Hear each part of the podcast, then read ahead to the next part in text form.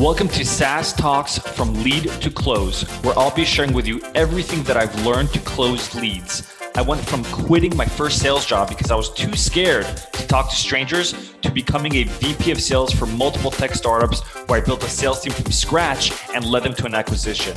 I'll teach you how to schedule more demos on your calendars, close at least fifty percent of your demos, and build a pipeline large enough so you're always hitting quota. If you're looking to scale, then turn the volume up.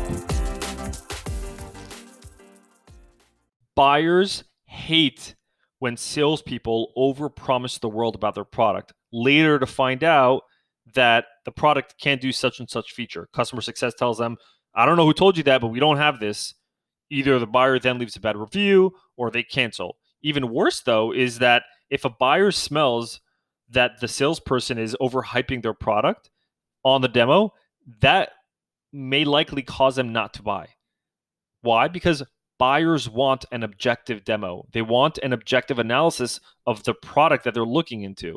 The moment it becomes biased and politically driven by the salesperson, because now they're incentivized, it's in the best interest of the salesperson to close the deal, it becomes a subjective sales demo, subject to the, the, the uh, A E's perception and, and, and point of view.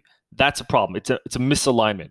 So how do you make your sales demos more objective so it's aligned to your your buyer's goal of wanting to see objective information about your product? The answer is not in the salesperson hyping more or talking more calmly. It really comes down to introducing third-party or other sort of objective analysis and reports. For example, case studies.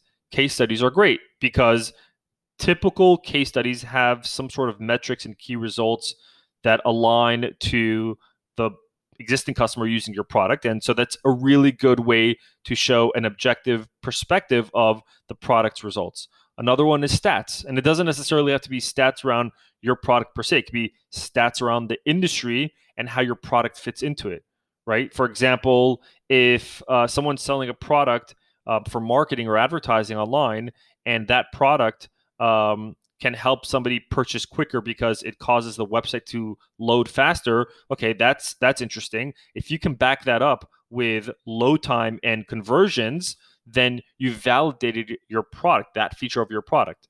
Another one is third-party vendor reports. There are plenty of them.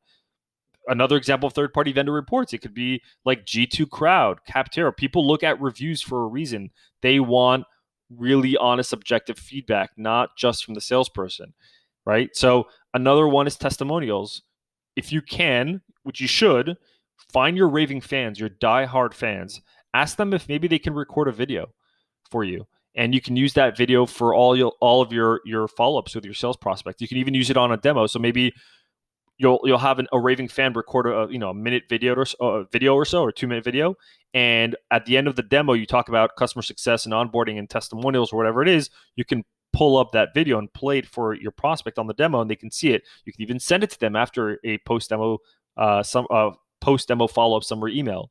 Um, I mean, this is just an idea that popped up right now. But if you really have a particular customer that loves you, that would do anything for you, ask them if they'd be cool if they joined the call for the first five minutes, just to you know back up, you know, validate your product, um, give honest testimonial feedback. That's another thing. So this is what buyers want.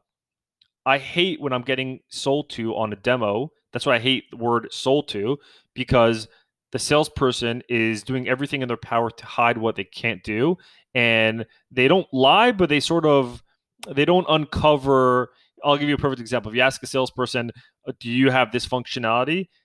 Ideally, I'd like to hear a yes or a no or some sort of workaround. But when the, the salesperson gives me this like runaround answer, like, well, it's a great question. You know, sometimes like, I don't want that. It's, it's too biased. So um, that's my tip. You want to make your sales demo more objective. That's what you want to do. How do you do it? Case studies, statistics, third-party vendor reports, and testimonials. That should get you to where you want to be. Hope this helps. Thanks for listening to today's episode. If you found this relevant or practical at all, then please share this episode. Until next time, I'm your host, Mor Asulin.